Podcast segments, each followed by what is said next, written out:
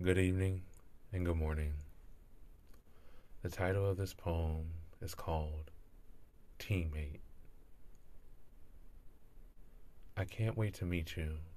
I can't wait to hear about the adventures you have created. I can't wait to be part of your team. I can't wait to see your smile. I don't know who you are, and I'm not sure where you are. But when we meet, it will be as if time has stood still. Thanks for listening.